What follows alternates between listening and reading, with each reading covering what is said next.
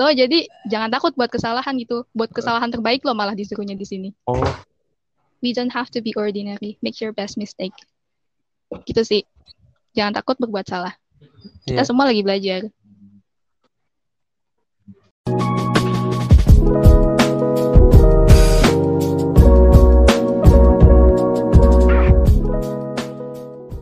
Halo teman-teman semua, selamat datang di podcast gua di diskusi berdua dengan gua Rifki Febrian di sini.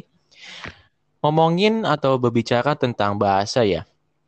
Bahasa itu kan adalah salah satu sarana yang penting dalam berkomunikasi antar manusia. Mungkin tanpa bahasa manusia tidak bisa berkomunikasi atau berinteraksi kepada manusia lain gitu. Sampai saat ini kita tahu bahwasannya bahasa internasional itu nomor satu adalah bahasa Inggris gitu. Ngomongin bahasa Inggris, kali ini gue mengundang salah satu orang yang akan membahas lebih dalam tentang bahasa Inggris. Sudah bersama gue di sini Na- Kak Nadia Zahra. Halo Kak, halo. halo halo Ki gue kenalan dulu nggak nih Ah, iya. Nanti nanti nanti kenalannya. Ada kok Oke. sesi perkenalannya. oke sip Oke. Gimana Kak? Sehat gak? Alhamdulillah masih dikasih nikmat sehat walafiat insyaallah Alhamdulillah. Lo gimana, Ki? Alhamdulillah. sehat Sehat sekali gua. Sehat. Tapi Mantap. tidak bisa ke mana-mana nih. Soalnya kan lagi PSBB juga kan. Jawa Hmm. Bali. iya benar-benar Nah, benar jadi banget kayak bisa ke mana-mana gitu. gak apa-apa stay at home dulu aja Eh iya, stay at home dulu. Gue ngeliat ya, grafik positif kok kayaknya 10 ribu, 11 ribu, 12 ribu. Kemarin tuh sempat nembus 14 ribu tuh, tanggal berapa ya gue lupa tuh. Wah, kayaknya parah banget ya. Iya, makin lama makin gila aja kan kasus COVID tuh. Kalau gue boleh jujur juga sebenarnya di rumah gue juga lagi banyak yang positif gitu. Makanya sama kayak lo, gue juga di rumah aja nggak ke mana-mana dulu.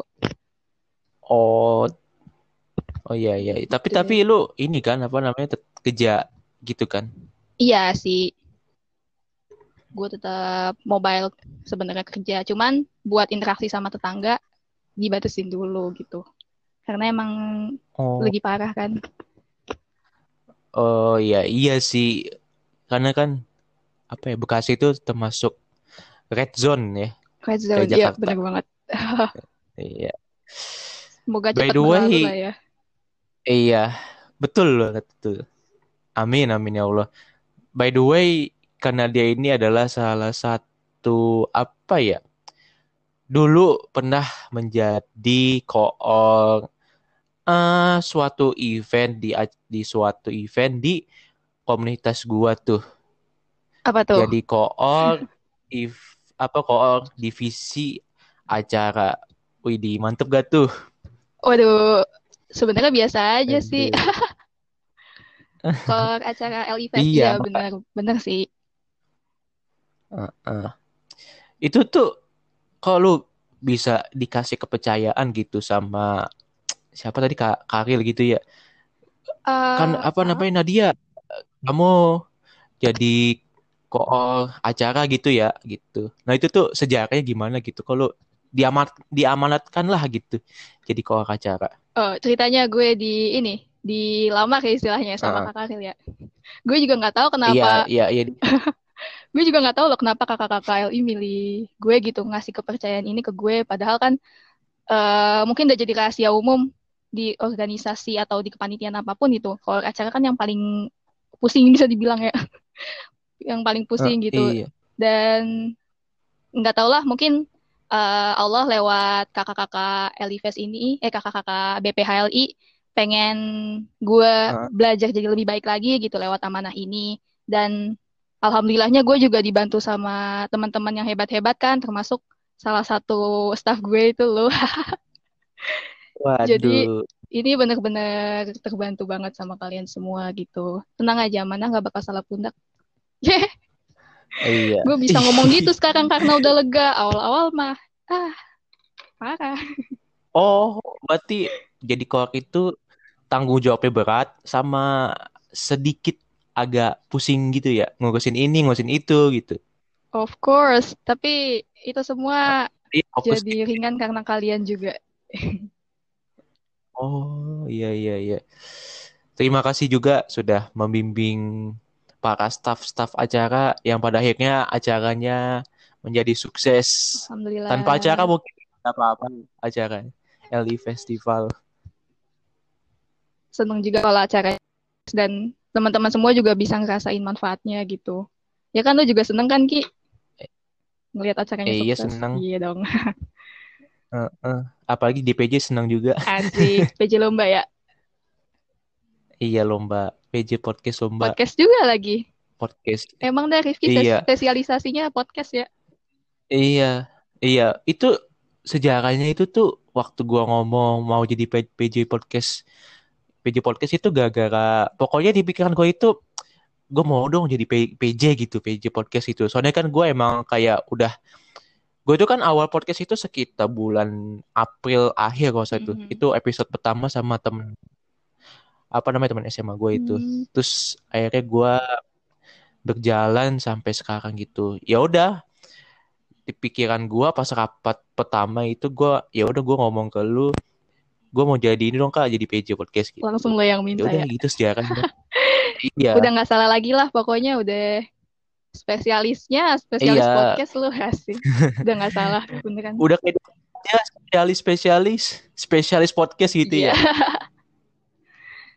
Eh, eh, soalnya dulu eh sebelum LI Festival kan gue juga dikasih bukan dikasih sih apa namanya gue disuruh jadi apa namanya juri Hmm. di acara lombanya anak komdev FE ya, Komdev FE. FE Oh iya, gitu. lu pernah cerita juga sama gue. Heeh. Heeh, jadi Hmm.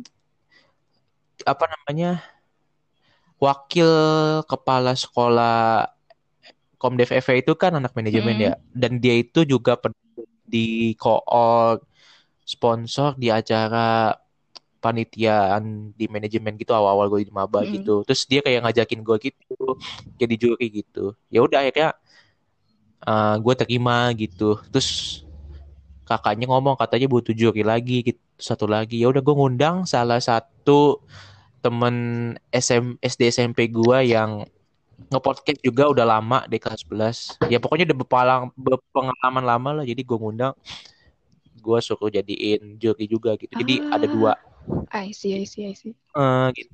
Koneksi lo sama orang-orang yang sering nge-podcast juga lumayan banyak nih kayaknya. Teman SMP, teman Iya. iya sebenarnya mencari narasumber itu ya nggak ada susah gitu karena gini ah ada orang yang misalkan ahli nih dalam bidang apa tuh misalkan ahli dalam bidang fotografi, desain Mhm. gitu. Tapi kelemahannya dia nggak bisa cerita. Ah, I Gitu. see, I see. Heeh. Takutnya ketika nanti gua nge-podcast sama dia, nanti dia apa kayak mohon maaf kayak ngalor ngidul gitu Mhm, loh. mhm. Jadi kayak nanti podcast gua itu semacam kayak berantakan gitu lah kalau bisa dibilang gitu. Jadi gua mencari orang yang eh, punya bidang yang mungkin bisa dibilang wah gitu sama bisa diajak cerita, bisa diajak sharing gitu. Keren, keren, keren, gokil, gokil. Jadi Hmm. bisa dibilang Hmm. nyari narasumber juga bukan hal yang gampang ya, kata lo tadi. Iya, iya betul. Kayak sama gak sih nyari narasumber buat acara kayak seminar, acara event-event gitu? Eh, iya bener banget sih. Walaupun kalau menilik kemarin pengalaman gue pas jadi panitia event sih, gue banyak banget dibantu sama kakak-kakak gitu. Apalagi buat masalah link pematerinya atau apa, karena gue sendiri juga masih kurang. Tapi ya lumayan juga buat Iya. pelajaran ke eh buat apa ya? buat bekal ke depannya kan. Paling nggak udah ada link nih sekarang. Kalau selanjutnya mau ngadain acara lagi, bisa pakai link yang sama gitu. Yes, yes, yes, yes, betul, betul. Oke deh, langsung aja kali ya Oke sip. ke inti dari podcast ini. Jadi, pertanyaan pertama Mhm. nih, sesuai dengan pertanyaan-pertanyaan yang kalau gua nge-podcast sama orang itu, pertanyaan pertama, pertanyaan pertama adalah, itu, eh sebelum pertanyaan pertama, by the way, lu kuliah sekarang kuliah di mana? jurusan apa dan angkatan berapa nih supaya mungkin yang orang yang dengerin podcast gua di episode kali ini tahu nih narasumbernya itu dari jurusan apa, kuliah di mana, angkatan berapa oh. gitu. Boleh okay. dijelaskan? Oke, okay. uh, eh, kenalan dulu ya sebelumnya. Tadi mungkin di awal udah disebut nama gue, nama gue Nadia Zahra. Uh, saat ini gue sebagai mahasiswa semester 5. Masih semester 5 kan ya sekarang ya? Masih semester ganjil. Belum ganti semester. Iya. nah ya, gue semester 5 di Prodi Pendidikan Bahasa Inggris Universitas Negeri Jakarta. Satu univ kita ya. Angkatan? Angkatan semester 5 berarti angkatan 2018. Oh iya iya. Bukan pendidikan bahasa Sunda gitu eh, ya? Eh bukan. Sayangnya di UNJ nggak ada ya. Kalau ada siapa tahu. Kayaknya gue pengen deh. Asik kayaknya. iya iya oke. Jadi sekarang kuliah di UNJ pendidikan bahasa Inggris, prodinya sama angkatan 2018 Betul gitu ya. Betul banget. Berarti satu tahun di atas gua. Iya, beda tahun kita ya. Iya kan? 2019. Iya, iya. Uh, uh, uh. Oke, langsung aja pertanyaan pertama. Nah, hmm. itu tadi kan lu menceritakan bahwasan itu lu dari program studi atau jurusan uh, pendidikan bahasa Inggris UNJ angkatan 2018 gitu. Nah, ceritanya gimana gitu lu dari awal lu berjuang gitu ya bahasanya berjuang atau punya semangat gitu sampai sekarang gitu lu bisa kuliah di UNJ dengan jurusan lu sekarang itu pendidikan bahasa Inggris gitu. Gimana tuh ceritanya? Oke. Okay. Mungkin dari lu SNM hmm. atau SBM atau ikut gitu. Mungkin bisa diceritakan. Oke. Okay. Pertanyaan yang menarik banget. Kalau mau diceritain journey-nya dari awal sebenarnya panjang, cuman kayaknya gue ringkasnya aja sih. Jadi gue bukan anak SNM. Oh iya nggak apa-apa. Iya, gue bukan anak SNM, gue bukan anak SBM, gue anak uh, penmaba karena uh, gimana ya? Tadinya di awal juga gue bukannya nggak niat masuk pendidikan bahasa Inggris tapi berhubung background gue IPA gitu gue dulu ya namanya juga masih anak-anak SMA idealis nggak jelas gitu kan ya. Ya kalau gue IPA gue harus jurusan IPA juga kuliahnya. Gue nggak boleh zolim sama orang lain yang dari jurusan IPS oh saintek iya yeah, gue harus ngambil saintek gitu kan. Eh saintek ya saintek uh, rencana di awal. Nah udah tuh, gue SNM hmm. milih jurusan saintek, nggak keterima. Nggak keterimanya dulu sih gue nganggapnya karena, kayaknya sih karena ini deh, kan gue SMA-nya dari Jawa Tengah ya, dan pilihan uh, eh, PTN-nya gue ngambil yang di Jawa Barat. Udah gitu, eh, nggak uh, ada tuh track recordnya anak-anak SMA gue pernah sekolah, eh pernah kuliah di PTN itu, jadi kan chance-nya kecil ya. Dan di situ gue nganggap, hmm. oh berarti gue nggak keterima SNM karena itu. Terus akhirnya gue nyoba di SBM, masih ke ke Saintek. Dan ternyata nggak keterima juga di PTN yang sama. PTN sebelah sih, bukan UNJ gue daftarnya. bukannya bukannya yeah, gue yeah. sombong nggak mau milih UNJ, cuman uh, gue waktu itu ada plan lain lah gitu. Dari awal gue sebenarnya juga pengen banget masuk UNJ, cuman nggak tau lah pas itu kenapa gue milih PTN sebelah itu gitu. Dan nggak keterima juga SBM. Nah akhirnya baru deh pas pen maba tuh kan kayak udah apa istilahnya ya lu udah nggak keterima SBM tuh kan sebenarnya udah pusing-pusing juga kan. Aduh gila harus mandiri. Gimana kalau gue dapat univ yang UKT-nya gede dapat uang pangkalnya gede gitu. Gue udah ketah ketir oh, aja iya. gitu kan. Nah ya udah hmm. gue nyoba aja gitu di UNJ daftar penmabanya. Ya walaupun itu uh, gue juga masih rada khawatir sih bakalan ada beasiswanya atau enggak gitu. Gue dapet UKT gede atau enggak. Sama di salah satu PTN lain gue juga nyoba mandirinya tapi di situ uh, gue masih kada-kada bimbang gitu mau mempertahankan idealisme gue buat tetap saintek atau banting jurusan aja eh banting setir aja nih pindah jurusan. Nah habis itu sosum hmm, gitu. pindah ke sosum terus akhirnya gue setelah diskusi sama orang tua dapat advice dari salah satu teman SMA gue juga akhirnya uh, ya udahlah Bismillah gue nyoba soshum gitu. Soshum tapi gue juga tetap masih ada idealisme pengen masuk saintek akhirnya gue di UNJ milih IPC tuh. Jadi pilihan pertamanya sosum yeah. kedua saintek terus ketiga sosum lagi. Dan gue milih pendidikan bahasa Inggris sebenarnya juga dari dulu gue tuh suka banget bahasa Inggris. Cuman karena kebentuk idealisme gue yang gak jelas tadi itu pengennya ya udah tetap sejalur tetap saintek gitu. Padahal gue aslinya suka banget bahasa Inggris dari dulu ya udahlah akhirnya pasti sosum gue milih pendidikan bahasa Inggris terus kedua salah satu prodi di FMIPA lah perlu sebut merek nggak nggak usah lah ya Ah, silakan aja. sebut nggak ya Iya gue dulu milih Oh, ini pen pen maba. iya pen maba gue milih Oh, iya pilihan pertama, keduanya apa? kedua itu gue pendidikan biologi pendidikan biologi tapi emang Satu berarti bahasa Inggris. Hmm, satu pendidikan bahasa Inggris, kedua pendidikan biologi karena emang gue sebenarnya walaupun gak becus di IPA tapi gue suka banget sama biologi dari dulu. Jadi gue tetap kekeh mempertahankan biologi.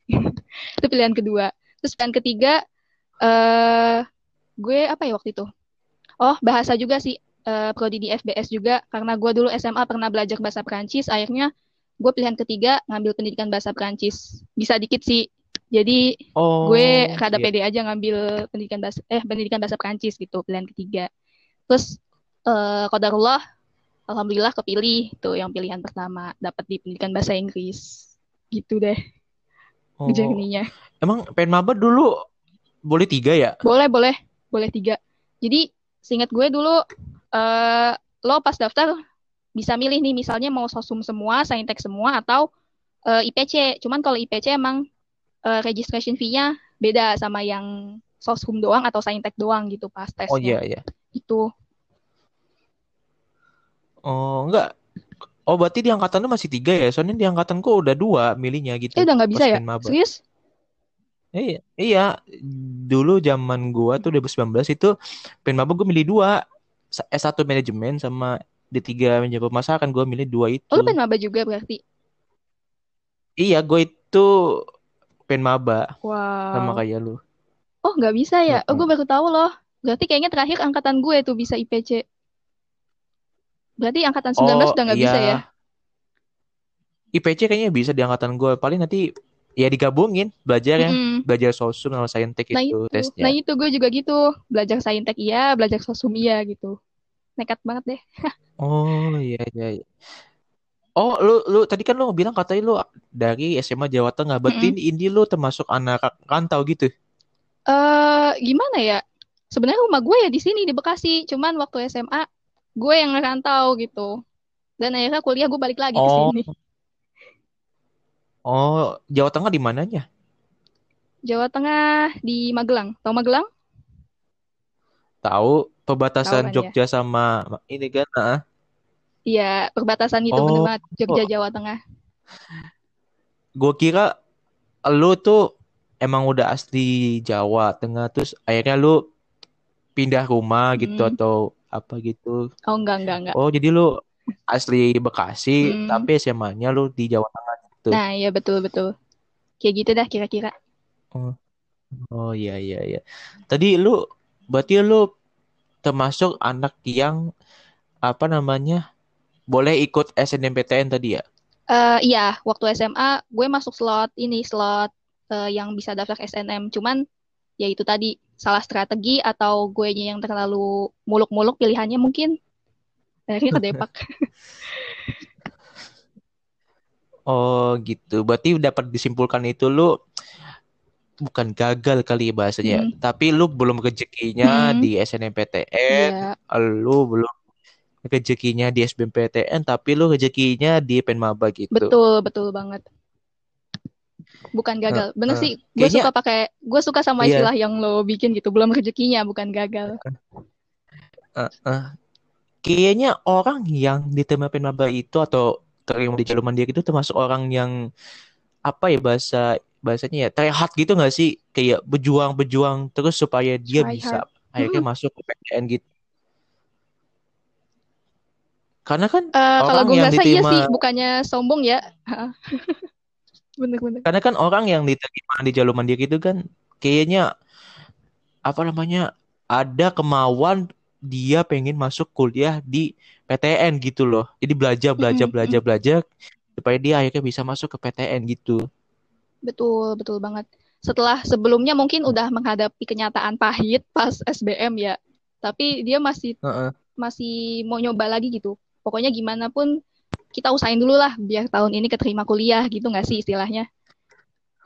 Oh iya, Mm-mm. iya. Jadi dia pengen tahun ini kuliah gitu. Mm-mm. Makanya dia terehat buat dia bisa kuliah di PTN gitu. Ya lo juga ngerasain sendiri kan sebagai sesama anak Iya. penmaba nih. Gue juga sama kayak lu. Gue pernah ikut SNM, Mm-mm. pernah ikut SBM, mandiri sampai dua apa tiga kali gitu. Jadi eh gue SNM itu bisa dibilang kayaknya emang hoki kali ya bahasanya ya. Mm-mm. Jadi gue pas SNMPTN itu kan awal kan dulu sebelum SNMPTN kan kayak login-login gitu kan ya. Iya, iya. Ini anak masuk ke salah satu anak yang masuk ke SNMPTN gitu kan ya. Mm-mm. Nah, di situ tuh gua baru bisa ke login ke sistem ke LTMPT-nya itu baru jam 12. Karena kebentuk banget tuh sama sekolah-sekolah yang seluruh Indonesia Mm-mm. kan. Baru jam 12 tuh. Nah, pas udah bisa Mm-mm. login gitu, gua berpikiran kayak ah, nggak mungkin gue kayak masuk SNMPTN soalnya kan gua nilai semester 4 gue itu turun Mm-mm. turunnya nggak drastis sih kayak gitu pasti gua nggak bisa terus sekali lagi tuh gua ngelogin tuh login yang buat nih anak SNPTN nggak gitu Mm-mm. Itu login itu baru bisa tuh jam 4 pas pulang sekolah. Pas udah login alhamdulillahnya gua jadi salah satu anak yang eh, bisa ikut SNMPTN gitu. Mm. Masuk slot ya. jadi ya masuk slot lah istilahnya gitu. Masuk list gitu. Nah terus eh gua SNMPTN itu kan pilih apa ya UIN Jakarta apa ya, setahu gua Mm. dua-duanya itu jurusannya pertama eh, ekonomi pembangunan sama ilmu politik Wow, berat tuh soalnya kan politik. Gokil. iya ekono karena kan ekonomi kan gue suka tuh dari kelas 11 gitu Mhm. walaupun gue waktu kelas 10 pernah nggak suka gitu karena eh materinya tidak su tidak suka atau mungkin nggak gue paham gitu tapi pas ketemu ekonomi kelas 11 kayaknya gue seneng gitu loh karena materinya kayak enak gitu loh Mm. I see, I see. jadi gue milih ekonomi pembangunan sama politik itu nah itu politik itu gara-gara eh presentasenya apa namanya ya Termasuk rendah apa peminatnya gitu tuh atau gimana?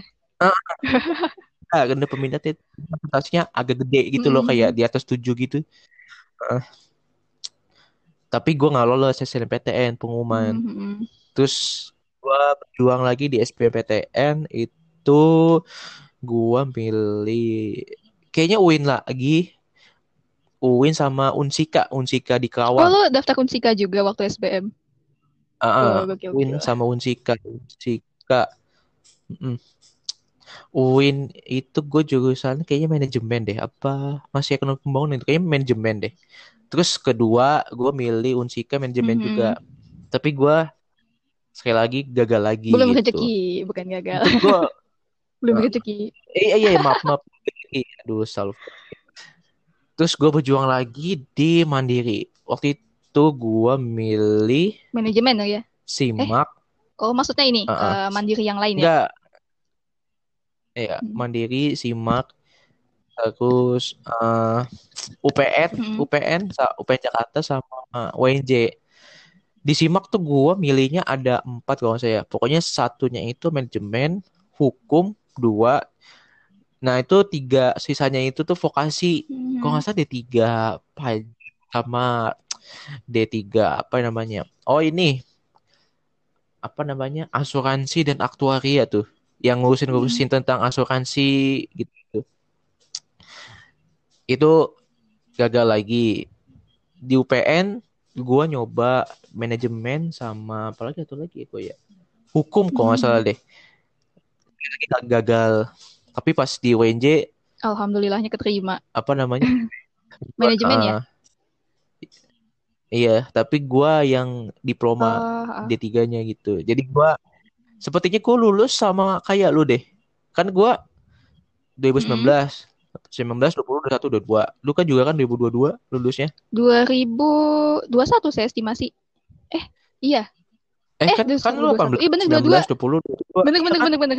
Heeh, berarti bener. kayaknya sama lu sama kayak lu gitu. Oh iya, bareng ya. Iya gitu. Jadi kayak orang yang ikut mandiri itu kayaknya ada usaha Mm-mm. bagaimana caranya biar dia itu pengen kuliah di PTN gitu. Iya, ya, gue setuju banget sih. Setuju, setuju. Iya, iya, iya. Oke deh. Tadi kan kita udah ngebahas tentang lu ya, Hmm. perjalanan lu ya. Nah, ini kita ngebahas tentang kenapa sih lo pada akhirnya memilih program studi pendidikan bahasa Inggris gitu? Oke, kenapa milih pendidikan bahasa Inggris? Terlepas dari tadi ya, yang gue nggak keterima SNM dan SBM, eh, emang dari Ya. awal gue, kayak tadi gue bilang juga gue suka bahasa Inggris sebenarnya gitu. Kayak dari kapan ya? Hmm. It's been long time sih. Tapi eh ya itu tadi karena gue nggak memprioritaskan buat masuk jurusan sosum gitu, gue lebih milih saintek. Akhirnya di awal gue nggak milih pendidikan bahasa Inggris. Padahal ya lucunya nih sebenarnya kalau gue mau tarik mundur lagi gitu, gue tuh waktu bulan Januari sekitar Januari, pokoknya pas di tahun gue lulus itu ya, tapi ini masih bulan Januari gitu, kan lagi musim-musim tryout gitu kan, biasa anak-anak yang mau kuliah gitu, kayak uji coba Ya. eh, SBMPTN atau apa gitu. Nah, gue ikut di salah satu inilah di salah satu sekolah yang di ada yang ada di Magelang gitu. Kan ada yang ngadain tryout. Nah, gue tuh iseng sama teman gue, eh coba kita ngambilnya jangan saintek yuk, kita ngambil sosum aja gitu. Padahal dia teman gue juga Heeh. anak saintek, eh anak IPA juga kan. Nah, terus di antara gue sama teman-teman gue yang lain gitu, pokoknya segeng berempat kan. Dua orang milih saintek, dua orang milih sosum gitu. Gue milih sosum. Di antara teman-teman segeng gitu, yang hasilnya keterima di PTN cuma gue doang. Dan tahu nggak gue pilihnya apa dulu? Pilihan pertama Apa? eh, sastra Inggris UI, gue nggak dapet. Terus pilihan kedua pendidikan bahasa Inggris UNJ sama pilihan ketiganya sastra Inggris Unpad kalau nggak salah. Nah itu gue dapet dua-duanya. Terus gue akhirnya pas pen maba begitu nginget-nginget tuh lagi, kok gue udah dulu banget dulu ya. Gue udah pernah ikut tryout dan hasilnya keterima di pendidikan bahasa Inggris. Terus gue ngapain pas SBM dan SNM susah-susah daftar di Saintek gitu. Kayak nyesel juga gue. Itu sih kalau mau ditarik mundur lagi. Tapi ya overall sebenarnya Oh, dari iya, awal gue emang udah tertarik dan suka sama bahasa Inggris terlepas walaupun gue anak IPA gitu. Gitu sih. Menarik nih, menarik nih. Makanya gue ngundang lu di podcast ini karena membahas tentang bahasa Inggris gitu. Menarik, Oke. menarik. Oke. Nah, tadi kan udah ngebahas tentang kenapa lu akhirnya milih program studi bahasa Hmm. Inggris itu ya. Nah, ini kan eh dulu kan lu pas semester 1 Hmm. ya atau maba gitu kan. Itu kan adalah perpindahan lu ketika SMA ke kuliah Ah, gitu. betul. Nah, itu kan pasti ada adaptasinya Mm-mm. gitu ya. Suasana lah gitu, suasana kehidupan kuliah gimana gitu. Nah, pertanyaan gue adalah kehidupan lu di kampus nih, pertama kali atau first time gitu. Itu gimana tuh? Apa kayak kaget Hmm. gitu atau mungkin udah ah kayak gini kehidupan kampus ya biasa-biasa aja gitu atau gimana menurut lu? Eh, first time ya pas diterima di kampus. Iya. Gini sih, gue terutama karena istilahnya setelah tahu gue keterima di pendidikan bahasa Inggris gitu ya kayak eh, wah gue dicemplungin di tempat yang sebenarnya gue banget nih gitu. Jadi tuh waktu awal-awal tuh euforianya kayak wah alhamdulillah banget gue keterima di sini gitu kayak semangat banget. Ya namanya juga masih maba lah ya. Kayak gue tuh merasa Iya. thankful banget ya Allah makasih gue di UNJ gitu terus di pendidikan bahasa Inggris gue ketemu sama kakak-kakak tingkat aja tuh kakak tingkat ini ya di eh, anak-anak BEM gitu kan biasa kan waktu awal-awal kan pas ngambil apa tuh namanya ngambil almet terus yang registrasi apa segala macam gitu kan kadang ketemu sama kating BEM ya. Gue tuh ketemu sama kating gue aja tuh rasanya kayak eh, kakak pendidikan bahasa Inggris? Ih kak mau tahu dong kak gimana sih kak perkuliahannya? Gitu kayak gue tuh se excited itu loh euforianya kayak Oh iya. norak banget namanya juga maba gitu. Kalau gue inget-inget lucu Iya, juga iya sih. bener sih. kok dulu gue se excited itu gitu ya. Gitu sih. Oh, terus apa lagi ya? Bukan nanya-nanya kayak bukan nanya-nanya kayak gini Hmm. kan, Kak. Kok kakak marahin saya sih pas PKKMB Oh enggak gitu? dong. Enggak, gue malah nggak berani nanya sama ketiganya. Itu udah lain cerita. Oh, oh lu di di di, di FBS itu Hmm, K3 ketiga. ya? Kalau di FE apa emang? Oh, Oh, KDSP ya. singkatannya Oh iya, iya. kedisiplinan. ada yang pakai istilah KDSP, ada yang komdis gitu-gitu kan ya, Oh, oh. beda-beda. Komdis kalau nggak salah FT di Oh, setahu FT ya. gua. Oh, iya deh beda-beda. Iya. Sama K3 sih, ya udah lah ya, gue Iya, juga iya. udah tahu itu drama doang. Sorry kakak K3, tapi gue udah biasa digituin. Tapi ngomongin tapi ngomongin. PKKMB ya, itu zaman lu itu tuh masuk enak tau 2018 soalnya ngundang artis siapa ya gue lupa waktu itu Iya, Virgon ya kalau nggak salah ya. Virgon. Ada Virgon di kampus B. Tapi pas ada Virgon, gue malah Heeh. cabut tuh. Cabut gue. Kenapa? Itu soalnya pas waktu sholat asar, gue diajak cabut sama temen gue. Parah banget ya. Oh, ca oh Cabut iya, sholat, parah tapi gue balik lagi Padahal. Virgon tetep. oh oh cabutnya berfaedah lah istilahnya kayak berdapat Ya, tapi panitianya lah, kenapa ngundangnya pas asar gitu? Kenapa nggak habis asar aja? Ya udahlah ya, Oh udah iya iya Keren betul. sih tapi keren Heeh. gokil. Soalnya zaman gua PKKMB 2019 itu kayak ada iming-imingnya itu eh nanti ada artis Hmm. tahu Raisa gitu atau siapa gitu. Pas closing kan itu kan 2018 kan closingnya ha. kan ya Virgon itu kan ya. Iya pas closing bener. Pas closing mana Raisa? Mana mana mana tidak ada Raisa Eh, di nggak jadi sini ya? gitu. Kan so bukan nggak jadi sih kayak iming-iming Hmm. gitu. Cuman kayak mana mana tidak ada gitu. Apa gimana gua nggak ngerti sih. Ya Allah, di PHP. Ya nggak apa-apa lah Iya. buat apa ya? Ya sedih juga sih sebenarnya, tapi ya udahlah ya, udah lewat ini. I- Iya, iya udah Hmm. lewat. Nah, eh kita ngebahas tentang pokoknya udah ke inti Mm-mm. podcast nih. Nah, kita kan tadi kan lu udah ngebahas tentang perjuangan lu pada akhirnya lu masuk ke pendidikan bahasa Mm-mm. Inggris, terus lu ngejelasin alasannya lu milih prodi bahasa Inggris. Nah, tadi lu juga ngeceritain kehidupan kampus pertama kali gimana gitu. Dan lu bilang kata excited banget gitu sampai lu nanya-nanya ke kakak-kakak Iya. BEM prodi bahasa Inggris gitu. Nah, selanjutnya yang gue tanyain adalah eh sejarah awal gitu ya. Lu pada Hmm. akhirnya itu kayaknya suka banget gitu bersama bahasa Inggris gitu. Oke, Itu gimana cerita? sejarah awal gimana gue suka sama bahasa Inggris. Eh, gue nyadar sukanya itu kayak berasa orang ini ya, berasa orang apa sih? Kayak punya gebetan terus mau nembak gitu kali ya. Gue baru nyadar gue suka tuh kayaknya pas SMP mungkin atau SD juga kayak gue masih biasa aja. Cuman sebenarnya intinya kalau mau ditarik mundur lagi ini nggak lepas dari orang tua gue sih sebenarnya kayak dari gue kecil gue sebenarnya bersyukur banget eh, di keluarga ini tuh eh, ayah ibu gue tuh bener-bener nanamin banget eh, buat belajar bahasa Inggris dari dini gitulah istilahnya kayak Oh, Hmm, support support orang tua berarti. sih. Kayak gue tuh waktu masih TK gue inget banget gue dibeliin eh, kaset-kaset lagu-lagu bahasa Inggris banyak gitu. Walaupun dulu gue juga masih nggak ngerti buat apa sih gue belajar kayak ginian gitu. Terus waktu SD pun Oh iya. kayak pelajaran bahasa Inggris, oh ya udah gue sekedar ngerjain aja, bisa ngerjain ya udah bisa gitu. Suruh pidato bahasa Inggris ya udah gue pidato, tapi gue kayak suka bahasa Inggris enggak biasa aja dulu mah, nggak nggak ngerti juga gitu. Kayaknya gue baru nyadar gue suka tuh Hmm. baru pas SMP gitu. Gue ngerasa oke kayaknya gue lumayan bisa di sini, mungkin gue bisa banyak bantu temen gue juga di mapel ini gitu. Gitu sih. Terus sampai Oh SMA iya iya. sampai hari ini pun bahkan karena gue pun akhirnya end up di pendidikan bahasa Inggris gitu kan. Oh Itu iya sih iya. kira-kira. Tapi ada nggak sih di prodi lu itu eh, apa namanya? Mohon Hmm. maaf yang mungkin bahasa Inggrisnya masih kurang gitu dalam hal pembelajaran atau mungkin dalam hal praktis gitu. Eh, kayaknya kalau mau bilang kurang, gue sendiri pun mungkin termasuk salah satu yang kurang. I don't know gitu. Mungkin, mungkin aja. Kan suka juga belum tentu Oh iya bisa iya. kan. Mungkin gue salah satu yang kurang juga. Eh, dan teman-teman yang lain yang gue tahu ya, banyak yang backgroundnya juga nggak dari anak bahasa gitu waktu SMA atau anak IPS gitu.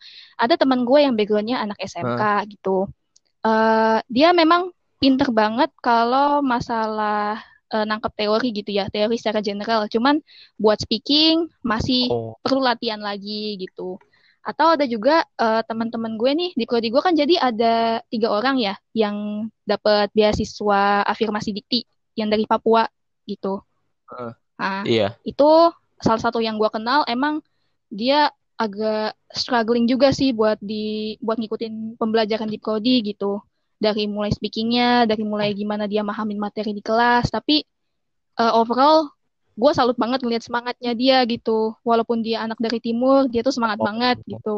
Dengan segala keterbatasannya. Jadi kalau buat yang kurang-kurang pastinya ada gitu. Karena nggak semuanya berasal dari background yang misalnya udah jago bahasa Inggris dari awal gitu atau sering ikut lomba debat lah atau apa pasti ada yang mulai dari nol juga gitu. Tapi ya udahlah kita oh, semua belajar iya. kan oh tadi lu katanya dari kecil udah dikasih kaset atau dengerin lagu bahasa Inggris yeah, gitu ya like that. oh oh iya dulu apa itu bahasa lagu bahasa Inggris TK ya lu tau lagu ini gak sih yang apa kata tuh? Iya, iya. Oh, oh. MacDonald uh, had uh, a farm. Uh, uh. Iya, iya, oh. And on his farm, he had a uh, dog. Uh. Iya, iya, oh. yang itu. Ya, iya. Terus yang gue paling suka dengar itu tuh yang lagunya Bani. Apa sih namanya? Barney apa Barney? Barney yang ungu ya? Aduh, gue juga dulu sering nonton uh, itu tapi lupa.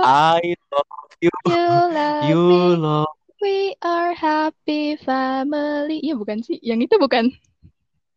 iya iya dan itu gue baru hmm. sadar kalau yang main itu tuh ceweknya itu si Selena Gomez really Selena Gomez eh, gue juga baru tahu loh iya Selena Gomez Selena ah. Gomez yang rambutnya gitu gitu eh sama wow, wow, lagunya apa lagi apa tuh namanya Daddy Finger, Daddy Finger, yeah. where are here you? I am, here, here I am, how do you do? Nah, itu juga. Lu tahu iya, aja. Iya, iya. Berarti lu iya, berarti dari dulu lu berarti emang kayaknya udah bakat, bukan bakat sih kayak uh, cuman kayak sekedar tahu oh nih bahasa Inggris gitu ya, hmm, hmm, hmm. bahasa Inggris terus akhirnya lu baru mendalami itu pas SMP gitu. Dan SMP lu akhirnya kayak uh, falling in love kali ya bahasanya ya sama probably probably ya yeah, falling in love sama bahasa Inggris itu Iya, iya, iya betul. Ini gue ngomongnya sambil di mix ya sama bahasa Inggris ya, karena kan gue mau belajar okay. juga pronunciation bahasa Inggris. Oke, okay, sure, go ahead. Terus kalau kayaknya kalau pronunciation yeah, gue yeah. juga nggak bagus, gue dibully nggak nih? Ngaku-ngaku dari prodi bahasa Inggris tapi yeah, pronunciation gue be aja. Iya, nggak tahu mungkin sama Londo Kampung atau Mr. D, Mr. D. yang di Instagram oh, iya. tuh guru guru guruku Mister dia apa iya, namanya ya? Iya kan sih benar, namanya. Keren banget ya. Uh, uh, Cara ngajarnya. Uh, uh. Nah, ngomongin belajar bahasa Inggris hmm. tadi kan. Nah, itu lu belajar bahasa Inggris itu menggunakan media apa ya kalau boleh tahu ya? Soalnya kan dulu tuh kalau kita flashback zaman SD atau mana kan kita itu belajar bahasa Inggris itu kan cuman kayak buku kamus tuh kamus yang satu iya, miliar. Iya, kamus satu miliar bahasa Satu miliar atau satu triliun. Gue sampai sekarang aja nggak punya kamus uh -uh. gituan.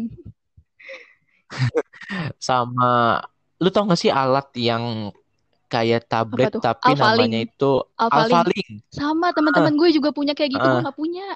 Kagak pernah gue pakai gituan. ya Alphaling, I remember that. Dan it, uh, itu kan apa namanya Google Translate zaman SD iya, kali ya, zaman dulu banget gitu gak sih? Uh-uh. Pada bawa Alfali ke kelas. Nah, da, ya. Nah itu sekarang belajar bahasa Inggris itu dengan media apa gitu? Kalau untuk sekarang ya, nggak nggak harus dari sekarang yeah. juga sih. Gimana ya? Uh, sekarang tuh kan eranya teknologi gitu ya. Uh, Sebenarnya belajar apa pun, terutama bahasa ya, kita tuh bisa dari mana aja gitu loh. Terutama setelah ada setelah kemajuan teknologi ini uh, kok bisa gue bilang gini sih. Bukan gue bilang ya gue juga dapetnya dari dosen gue nih. Dosen gue pernah bilang uh, enaknya belajar bahasa itu laboratorium kita itu tuh ya di semua tempat yang kita yang gimana kita berada lah pokoknya. Di rumah kita juga bisa belajar bahasa Hmm. kita keluar rumah misalnya di pasar juga bisa belajar bahasa. In general ya bahasa in general nggak harus bahasa Inggris gitu. Misalnya kita di pasar pun ketemu sama penjual yang berasal dari daerah Jawa Tengah kan kita juga sekalian praktek bahasa Jawa gitu misalnya. Di mana pun kita bisa eh, belajar bahasa gitu. Karena bahasa kan eh, salah satu hal yang nggak terpisahkan dari hidup kita kan. Dari kita lahir pun sebenarnya kita Iya. udah punya bahasa bahasa tubuh lah gitu istilahnya. Atau bahasa dari tangisan. Nanti berkembang jadi bahasa ibu kita gitu. Misalnya bahasa ibu kita bahasa Indonesia. Tapi dalam case bahasa Inggris ini eh mungkin gue mau bagi dua dulu ya kan kalau language skill mungkin udah pernah dengar lo ya language skill itu ada yang namanya listening reading speaking sama writing gitu Eh language Ah. skill ini dulu deh gue kelompokin dulu deh biar gampang TOEFL. TOEFL ya, iya jadi TOEFL nih. Language skill kan ada Iya. yang receptive skill. Receptive skill itu namanya receptive. Receptive itu kan berarti kan kita menerima ya atau input. Eh, itu jadi inputnya bahasa itu masuk eh, lewat apa aja gitu. Misalnya kalau inputnya berbentuk tulisan atau reading, ya udah berarti eh, medianya kita bisa pakai buku-buku bacaan gitu. Buku apa aja sih sebenarnya any, anything that you like to read. Kalau misalnya eh terlalu berat buat baca jurnal, ya kali jurnal jurnal agak itu berat banget sih. Eh dari hal-hal yang nyenengin dulu deh, misalnya mau belajar lewat komik, oke gitu. Misalnya ada komik yang terjemahan bahasa Inggris, oke silakan. Atau belajar lewat novel, silakan gitu. Eh, atau eh, kalau mau belajarnya kayak misalnya bahasa dalam ju- dunia jurnalistik, berarti bacanya baca berita gitu, artikel-artikel berita yang pendek aja gitu. Itu buat tingkatin skill reading gitu. Oh.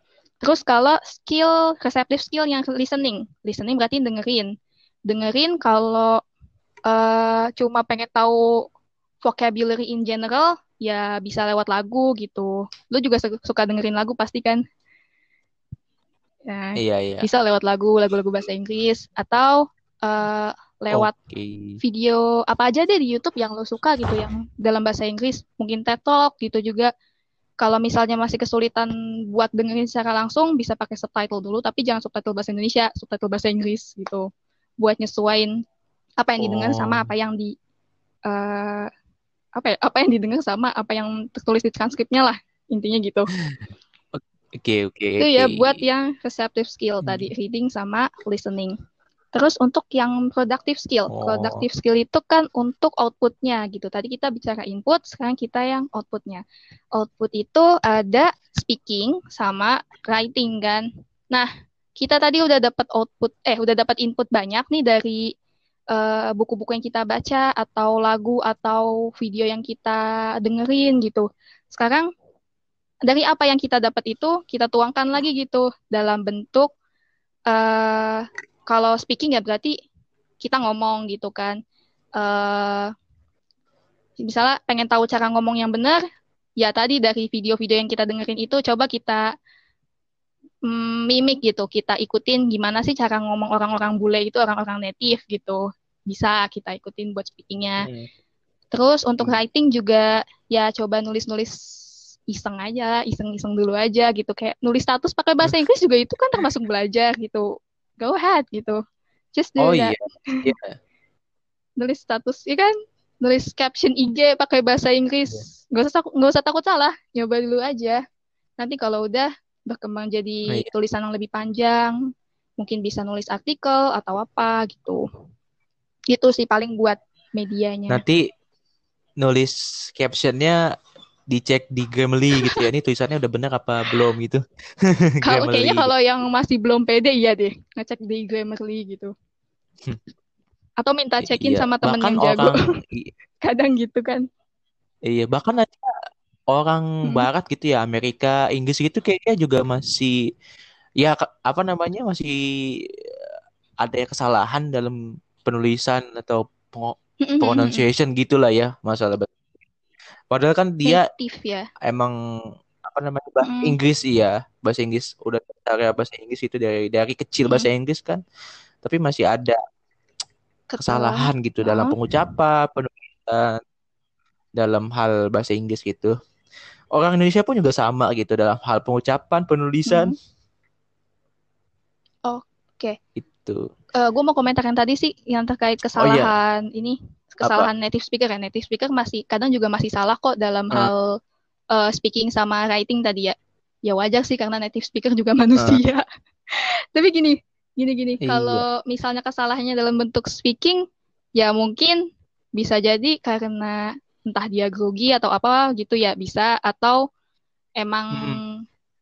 eh, waktu dia belajar bahasanya itu ada proses yang terlewatkan gitulah intinya. Kayak belum sempurna proses dia Eh, menyerap bahasanya. Tapi kalau untuk yang writing ini sendiri eh, masih banyak orang yang salah, terutama native. Karena apa ya? Eh, kalau yang sepengetahuan gue sih, namanya bahasa itu kan pertama kali eh gimana sih gue ngejelasinnya? Tapi intinya sebelum kita nemuin tulisan, kita tuh menyampaikan bahasa dalam bentuk lisan dulu kan, sebelum orang-orang menemukan eh Iya.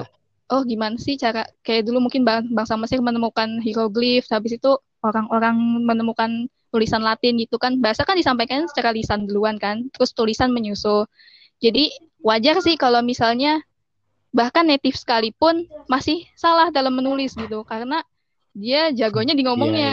Untuk writing tergantung sih, eh, eh. tergantung orangnya gimana. Gitu paling. Oh iya. Kalau gue sendiri sih sampai dia bahasa Inggris Scott belajar gitu tuh ada Mm-mm. tiga sih dari gue. Pertama film, Mm-mm. music, sama Cool, game. cool. Oh iya game, bener-bener bener banget game juga bisa. Film eh apa namanya ya? Gua masih pakai subtitle Mm. bahasa Indonesia. Cuman gua apa namanya? lebih ke fokus listening gitu Mm-mm. loh. Dia ngomong apa gitu. I see. Terus kalau musik itu kan musik kan gue suka musik yang western lah gitu Mhm. gitu. Nah itu tuh gua eh apa namanya mendalami itu mencari taunya itu tuh mencari arti it- dari dari lirik itu apa sama makna lagu ini tuh apa gitu. Ah, boleh juga tuh. Keren keren. Hah? Ya, iya iya. Dan gue baru tahu, lu tahu lagunya ini gak sih kayak lagunya Somebody That Has to Know, Gotye, Kimbra, tahu Aduh, gak? sebenarnya kalau ditanya lagu-lagu, gue nggak terlalu tahu lagu-lagu. Lagu barat pun termasuk gue nggak terlalu ngerti. Gimana Itu tuh gue Hmm. baru tahu kalau ternyata makna lagu itu tuh menceritakan tentang seseorang yang mungkin eh, I don't know mungkin Hmm. ditinggalin gitu sama oh, kayak udah Ah, sayang-sayangnya cuman ditinggalin oh my gitu. God, that's so Gitu. sad. Gue baru gue baru tahu pas video TikTok Mhm. gitu. Kan di video TikTok ada kayak konten yang membahas tentang lagu Ah, gitu. Jadi lirik lagu sama di bawahnya ada artinya gitu. Dan gue baca itu dan ternyata oh ini maknanya ah, I gitu. see. Seru kan bisa belajar bahasa lewat lagu Kalau gitu kan? Lewat ada pembahasan di TikToknya seru-seru. juga bahkan. Heeh. Kalau di game sendiri eh apa namanya? Ya tadi gue pakai karena di di game gak ada subtitle Hmm. bahasa Indonesia kan mau nggak mau kita pakai subtitle bahasa Ah, Inggris kan dan juga kan semua game pakai bahasa Inggris gitu subtitlenya. Ya udah jadi mau nggak mau gue secara langsung itu jadi gue belajar bahasa Inggris hmm, gitu. Dan gue juga masih kayak mencari kata-kata kosakata yang menurut gue itu masih belum Mm-mm. paham gitu maksudnya apa gitu jadi kayak orang ini nih kok ke orang ini tuh ngomong apa Mm-mm. sih gitu jadi kayak ada ka- kata yang belum gue ngerti gue cari tuh di Google Translate atau gue nanya ke teman gue gitu ini artinya Ah, apaan sih? Gitu. Soalnya nih ka- kata ini ngomong ke dia itu masalah ini gitu dan gue nggak ngerti nih kosakata yang ini apa gitu. Kayak gitu I sih gue see, I see. Sekalian lumayan, sekalian belajar juga ya kan ya jadinya. iya betul Nah, betul banget betul. Nah ngomongin bahasa hmm, Inggris lagi. Kan bahasa Inggris kan ada dua apa ya, hmm. aksen gitu ya. Ada yang British UK American, ada yang. American gitu Heeh. kalau lu sendiri tuh lebih mirip ke British apa ke American Preference ya. preference milih British atau American? Iya, maksudnya lu belajar yang British atau American atau lu lebih suka British atau American gitu? Uh, I don't have any specific preference actually. Kayak both British and American has their own uh, what is it? Intinya ada keunggulan dan ininya masing-masing gitu lah ya, ada keunikannya masing-masing. Uh, dan ini menarik juga sih tadi pas uh lu tanyain ini uh, pilih British atau American gitu. Salah satu dosen gue pernah uh. bilang kayak gini, gitu eh, kira-kira kan tadi gue ini juga sih ngutip uh, perkataan lo di awal gitu kalau bahasa Inggris itu jadi bahasa nomor satu di dunia kan ya atau kita ada istilah yang namanya lingua franca. Lingua franca itu uh, bahasa yang banyak dituturkan gitu. Terutama kalau bahasa Inggris ini case-nya berarti dituturkan oleh uh, orang di seluruh dunia gitu. Uh, udah lumrah banget lah bahasa ini gitu. Yeah. Jadi bisa kita bilang bahasa Inggris ini udah bukan punya udah bukan punyanya bangsa Inggris lagi atau bangsa Amerika lagi atau mungkin kalau pernah dengar Australian accent jadinya eh, bahasa Inggris pun bukan juga cuma punya orang Australia doang gitu tapi udah punya seluruh warga uh. dunia kita bisa bilang kayak gitu pernah oh. Apa ada tuh? lagi satu aksen Scottish Scottish ah ya Scottish accent. lebih mirip uh, UK berarti ya lebih mirip British uh. ah Iya, kan Skotlandia mm, kan di atasnya Inggris. Still part of the UK. Benar-benar. Uh. Scott. Bahkan di iya. Inggris yeah. pun uh, pernah dengar apa namanya? Cockney atau apa ya kalau nggak salah. Cockney itu uh, salah satu accent yang ada di London doang gitu. Ini Inggris ya, Inggris tapi cuma Londonnya doang. Cockney kalau nggak salah namanya. Ntar coba gue search lagi uh. deh. Itu juga cara ngomongnya udah beda dikit gitu. Beda dikit sama uh, British English in general gitu.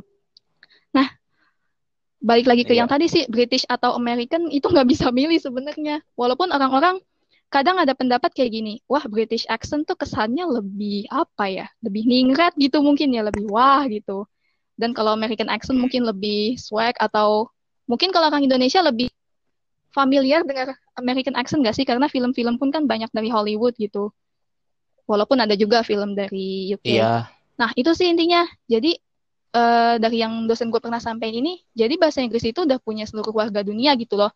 Even sekarang ada Singapore uh, English. Pernah dengar Singlish? Aduh, Singapore Singap English. Singapura. Bahasa Inggrisnya orang Singapura yang ditambah uh, lah, ditambah meh, apa gitu. Misalnya apa ya? You oh, don't have to do it lah. Sodeka. yeah, that's Thailand. itu bahasa Thailand kan. Kayak you don't oh, you don't have to do that iya, lah iya. gitu atau apa ya? ada imbuhan lah, ada imbuhan meh itu yang sebenarnya kan ya lokal gitu loh, punyanya orang Singapura doang. Oh, oh, hmm. Atau kalau pernah dengar oh. Japanese English, ada istilahnya di bahasa Jepang tapi gue lupa apa. Japanese English kan aneh banget sumpah kalau kita dengar kayak animation oh, yeah. jadi animation, terus disingkat jadi anime, terus apa lagi? Uh, Starbucks jadi Sutabakusu gitu kayak apaan ini gitu kan tapi ya udah karena emang bahasa Inggris ini udah bukan punyanya American atau British people lagi gitu oh oke okay, okay. hmm. jadi hmm. huh? tapi gue itu lucu sama aksennya bahasa Inggrisnya oh, iya, orang iya. India gitu nggak tahu nah, kenapa nah, lucu juga. gitu ngomongnya Unik kayak gitu kan lucu gitu sambil uh. apa ya kalau orang India kan khasnya kan geleng-geleng kepala atau apa gitu Heeh. Uh-uh. Nari kali kali kucu-kucu kutahe. Iya iya iya bisa bisa bisa. Gitu deh. Ya jadi iya. gak bisa milih juga iya, American iya, iya, atau iya. British gitu. Even dosen-dosen di uh-uh. walaupun iya, dia udah istilah dokter lulusan Australia sekalipun dia masih tetap pakai dia bilang itu Indonesian accent ya. Walaupun ada aksen-aksen Jawanya gitu bahasa Inggrisnya. Padahal udah hmm. uh, lama gitu loh di sempat ngambil dokter di Australia juga. Tapi beliau bilang kayak gitu karena bahasa Inggris itu udah punya semua bangsa di dunia, nggak cuma terbatas dan Amerika aja gitu kira-kira. Oh iya iya. Hmm. Soalnya kan kosakata bahasa hmm, hmm. Inggris hmm. English accent sama American accent kan beda gitu ya. Nah, uh, apa namanya? Game. Huh? Gua ada game, gamenya itu tentang iya. temanya tentang World War II, Perang Dunia Kedua gitu. Nah, jadi gue kemarin itu main gitu ya. Nah, jadi di game itu tuh kan Hmm. dulu kan Perang Dunia Kedua kan sekutu kan ada Amerika, ada Inggris gitu, terus uh, jadi di di game itu tuh apa namanya temanya itu beda-beda gitu. Jadi gua I awalnya itu tuh main dengan tema orang Rusia. Hmm. Nah, terus Hmm. di next level gua main Hmm. tema orang Inggris. Di tema gua main sama orang Amerika gitu. Kemarin itu tuh gua ngeliat Hmm. dia ngomong kayak gini. Di British, di di di levelnya ya, Inggris. Dia ngomong kayak gini. eh pokoknya itu tuh misinya itu tuh kita harus mencari truk gitu, truk buat ngangkut kayak Hmm. apa namanya? Oke. eh, apa sih namanya ya? Kayak tawanan gitulah gitu. Tapi eh apa namanya? Dia ngomong kayak gini. Pokoknya Hmm. ambil truknya itu di selatan gitu, di south gitu. Tapi bahasa Track. Inggrisnya truk itu tuh kan Uh, truk track, bahasa. Inggris Amerika Yeah. kan apa Track. ya? Truck ya? Apa sih ngomongnya? Heeh. Oh, Nah, terus tapi kalau iya, British dia lari-lari. ngomongnya Ah, they have lorry. different vocabs. L Iya, iya. R R. Vocabnya pasti beda-beda Heeh. ya. Ah, iya, iya. Nah, itu. Heeh. Hmm. Jadi ngambil lorry in the south gitu. Terus kemarin juga gua Hmm. nonton kayak ah. uh, pronunciation orang Inggris, Amerika sama Australia gitu. Ya, Amerika kan ngomong Eh, kalau American mungkin apartemen kayak kan apartemen apart gitu kan, apa gimana ngomongnya apartemen, apartemen, iya kan? flat. Oh iya, flat. Benar-benar. Kalau bahasa kalau di Inggris dia ngomongnya flat. Heeh, ya. Mm-mm, mm. Kalau di Australia gue lupa gitu. Berarti kan ada perbedaan gitu ya. Apa kosakata Betul, bahasa betul. Kalau dari Inggris vocab iya orang UK, beda. British Ada sama beda. American gitu. Kayak mungkin juga dulu dulu waktu zaman-zaman SD kita pernah belajar Heeh, warna heeh. gitu kan ya. Kalau di British English colornya pakai U, kalau yang Mm-mm, American gak ada U-nya. Jadi color mm-mm. sama color gitu kan tulisannya. Color, color. Kalau Ini udah beda lagi. kalau Indonesia kolor. Oh iya beda lagi. Itu Ya, namanya Inggris Indonesia Inggris ini. Inggris di Indonesia Indonesiain lah gitu. Nah, Oke. nah next question adalah eh gini. Apa namanya ya? Lu tahu sendiri kan ya orang Indonesia itu Hmm, mungkin bisa hmm, dibilang masih kurang kali ya dalam hal belajar bahasa Inggris gitu ya. Nah itu tuh menurut lu itu penyebabnya apa sih orang Indonesia, orang Indonesia itu tidak bisa Ah, bahasa Inggris gitu atau mungkin kurang dalam Kenapa hal bahasa Inggris gitu? Apa tuh alasannya? eh mungkin nggak terlalu banyak ya yang bisa bahasa Inggris. Kalaupun banyak, paling terkonsentrasi di kota besar doang gitu. Gimana Ya, dengan teman-teman kita yang di daerah? Belum tentu. Yang pertama, ini banyak sebenarnya penyebabnya. Kalau mau lihat dari gimana ya? Kita bandingin sama, hah? Kita bandingin sama negara tetangga. Oh, mau singkat aja. Ini singkat aja nggak Oke. apa-apa. Kalau ini deh berarti Singkat masalah aja. yang sehari-hari aja ya. Kayaknya udah banyak orang yang bahas Nah, juga kalau mental orang Indonesia itu masih takut salah. Terus yang kedua, kalau udah salah, diledekin. Bukannya, eh, udah salah diketawain. Bukannya dibantu benerin atau gimana gitu. oh, Gue sih dari yang pernah gue denger aja gitu ya. Kalau misalnya orang di luar negeri, misal, da- misalnya mau ngomong eh, bahasa asli di sana gitu, bahasa Jepang gitu misalnya. Dia salah ngomong, tapi nggak di nggak diketawain gitu malah oh ya nggak apa-apa that's great Eh, lu udah nyoba gitu seenggaknya tapi kalau di Indonesia kita lihat ya mungkin eh, nggak jauh-jauh di sekeliling Iya. kita gitu. Nggak semua sih tapi emang ada beberapa orang yang masih misalnya kita bi- berbuat kesalahan tapi sama orang itu malah eh, diketawain gitu. Kok lu ngomongnya gitu sih? Kok gini gini gini? gitu. Akhirnya jadi malas nyoba kitanya karena mentalnya udah down duluan tuh udah diledekin Iya, duluan iya. gara-gara berbuat salah gitu kan. Padahal ya Oh, gimana ya? Sayang aja sih cuma gara-gara diledekin gitu aja jadi ngedown tapi memang mindset kita harus diubah juga gitu. Kalau ada teman kita yang lagi belajar jangan pernah diketawain dalam hal apa pun itu. Nanti jadi nggak mau belajar lagi. Gitu sih. Oh iya betul. Oh iya sih. Kalau masalah Mm-mm. apa namanya ya? Mm, betul. emang kan Indonesia itu kan apa ya bahasa resminya bahasa nasional kan bahasa Indonesia ya. Itu menjadi penyebab gak sih kayak orang itu kayak kurang dalam Kalau bahasa ngomong Inggris gitu mempertahankan jadi dia bahasa asli mempertahankan gini, bahasa kita aslinya lihat gitu loh tetangga kita deh, eh, Malaysia yang deket aja. Orang Malaysia juga punya bahasa nasional yaitu bahasa Melayu kan, tapi bahasa Inggris mereka Hmm. bagus gitu. Jadi nggak, ya bahasa Inggris mereka Hmm. bagus kan. Jadi masalahnya bukan karena ad- bukan oh karena bahasa oh ya ya utamanya, eh gimana ya? Bukan karena orang lebih mempertahankan bahasa Indonesia itu sendiri, enggak juga sih.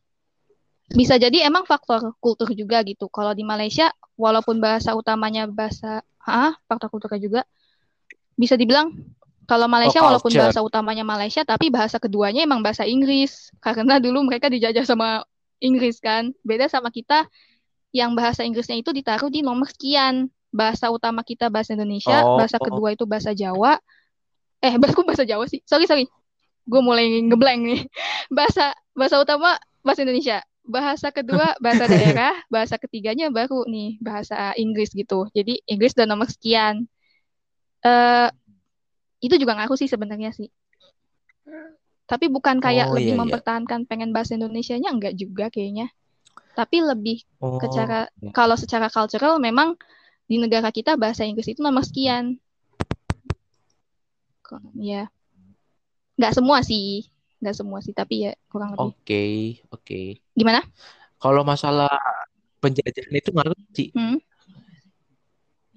penjajahan tadi yang kata lu bilang soalnya kan lu tau gak sih kalau dunia ya. Wah, lu tahu Inggris detailnya itu malah. hampir Seperempat menjajah dunia. Iya, seperempat dunia benar-benar. Heeh. Karena kan kalau Hmm, gue batin tuh Inggris itu salah satu kerajaan kali ya benar-benar. terbesar di dunia karena hampir menjadi seperempat dunia.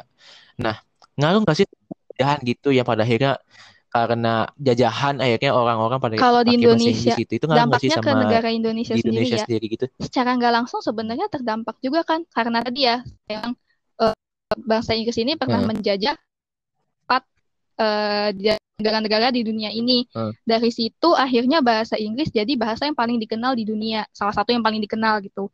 Dan ngaruh lagi sama kita gitu, karena itu bahasa udah jadi lingua franca, akhirnya orang Indonesia mau nggak mau Hmm. kalau di forum internasional harus menggunakan bahasa Inggris. Walaupun dulu dijajah sama Inggrisnya cuma sebentar gitu, lebih lama dijajah sama Belanda gitu.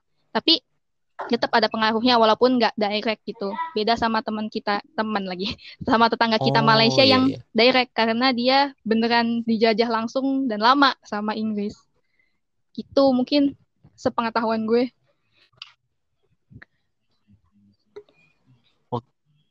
Oke. I see, I see, I see. Hmm. Nah, hmm, apa namanya ya?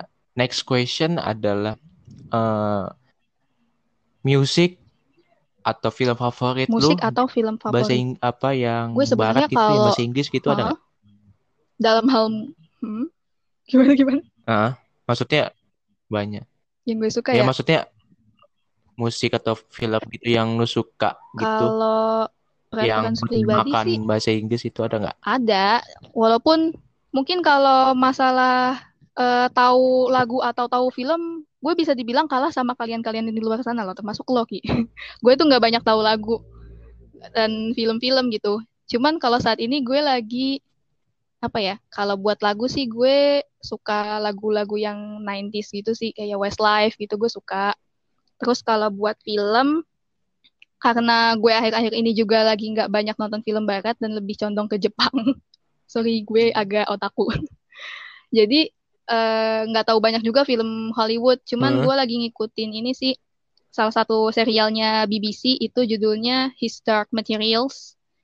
His Dark Materials mungkin kalau pernah dengar itu dulu pernah dibikin filmnya judulnya The Golden Compass dan itu Oh, berasal dari apa diadaptasi dari novel gitu. Itu gue suka.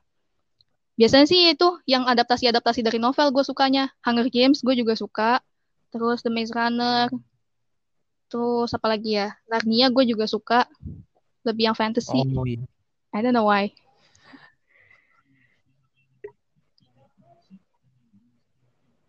Oh. Top 3 Kalau music. misalkan dibuat top Music 3 as long as musik, it's ada nggak sama I film like gitu? it.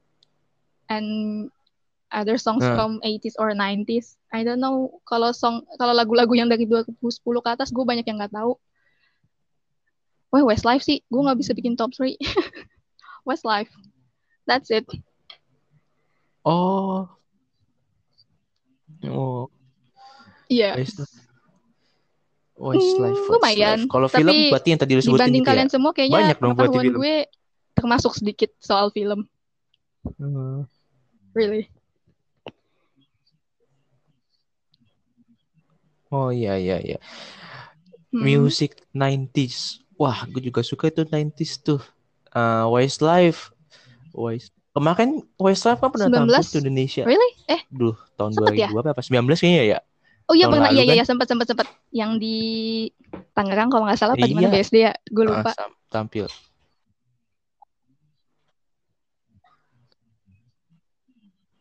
Heeh. Terus nah, Westlife ya. Hmm. Westlife itu yang gue tahu lagunya Girl, of itu course. yang pasti One and Only, Uptown Girl. Terus Yeah, My Love, one of the best.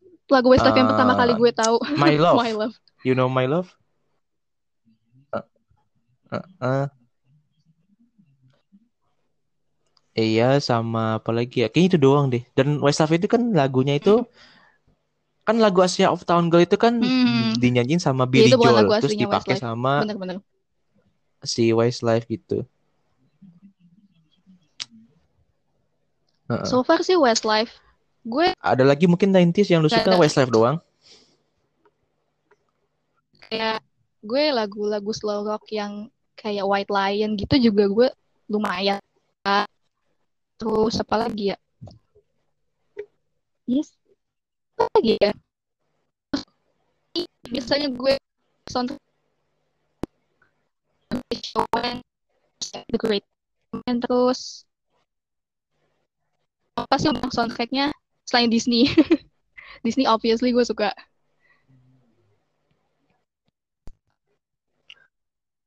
Oh iya iya. Oke oke. Nah, yang film itu juga lagu-lagunya gue juga suka.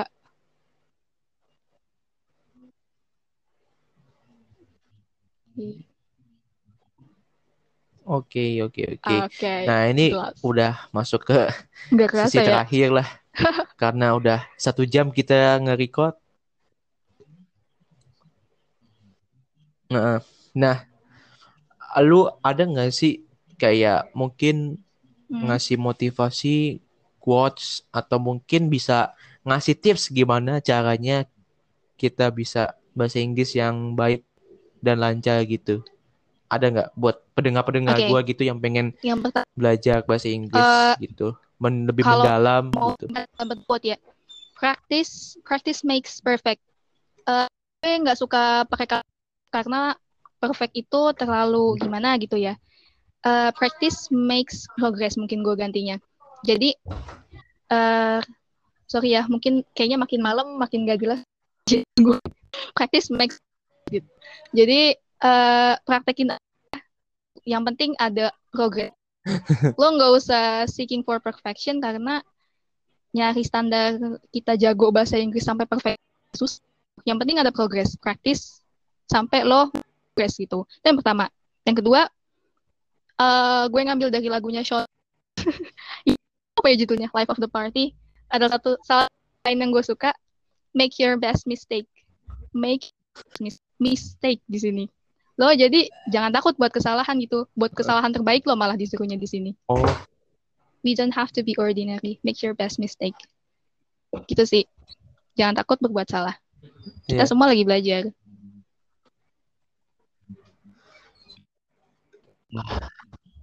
waduh, mantap, mantap, mantap. Ini Shawn Mendes Apa ya, ya? Dulu gue sempat suka sih waktu SMA suka Shawn Mendes karena nah kenapa gitu ya? Apa gantengnya, dulu apa suaranya?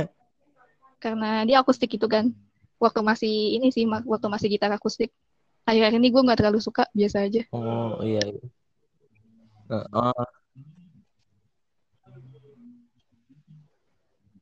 Oh iya iya. Dulu Ah, kan tahun 2010 iya What kan One Direction kan tuh naik daun gara-gara lagunya What Makes You Beautiful. Terus aduh siapa hmm, lagi ya? Terus sekarang tuh Shawn Mendes gitu. Sebenarnya One Direction itu tuh termasuk aduh jangan tanya apa ke gue namanya kalau soal-soal kayak kayak gitu gue nggak ngerti deh gue cuma ngikutin jatuhnya? sekilas-sekilas doang kayak zaman pas Zayn hengkang dari One Direction gitu cuma tahu sekilas-sekilas gitu doang. Sekarang gue udah nggak makin gak ngikutin lagi. Entah vakum entah apa I don't know.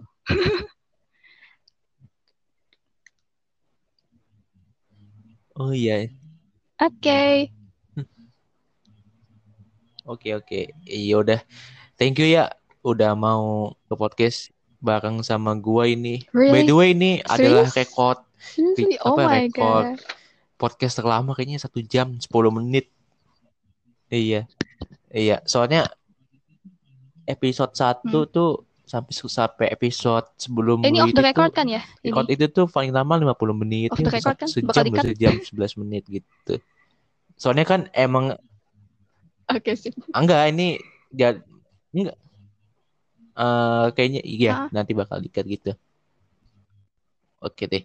gue Ya yang makasih juga udah Eh, thank you ya diundang udah sini mau dan bisa podcast sama gua. sama teman-teman semua di podcastnya. Rifki asik oke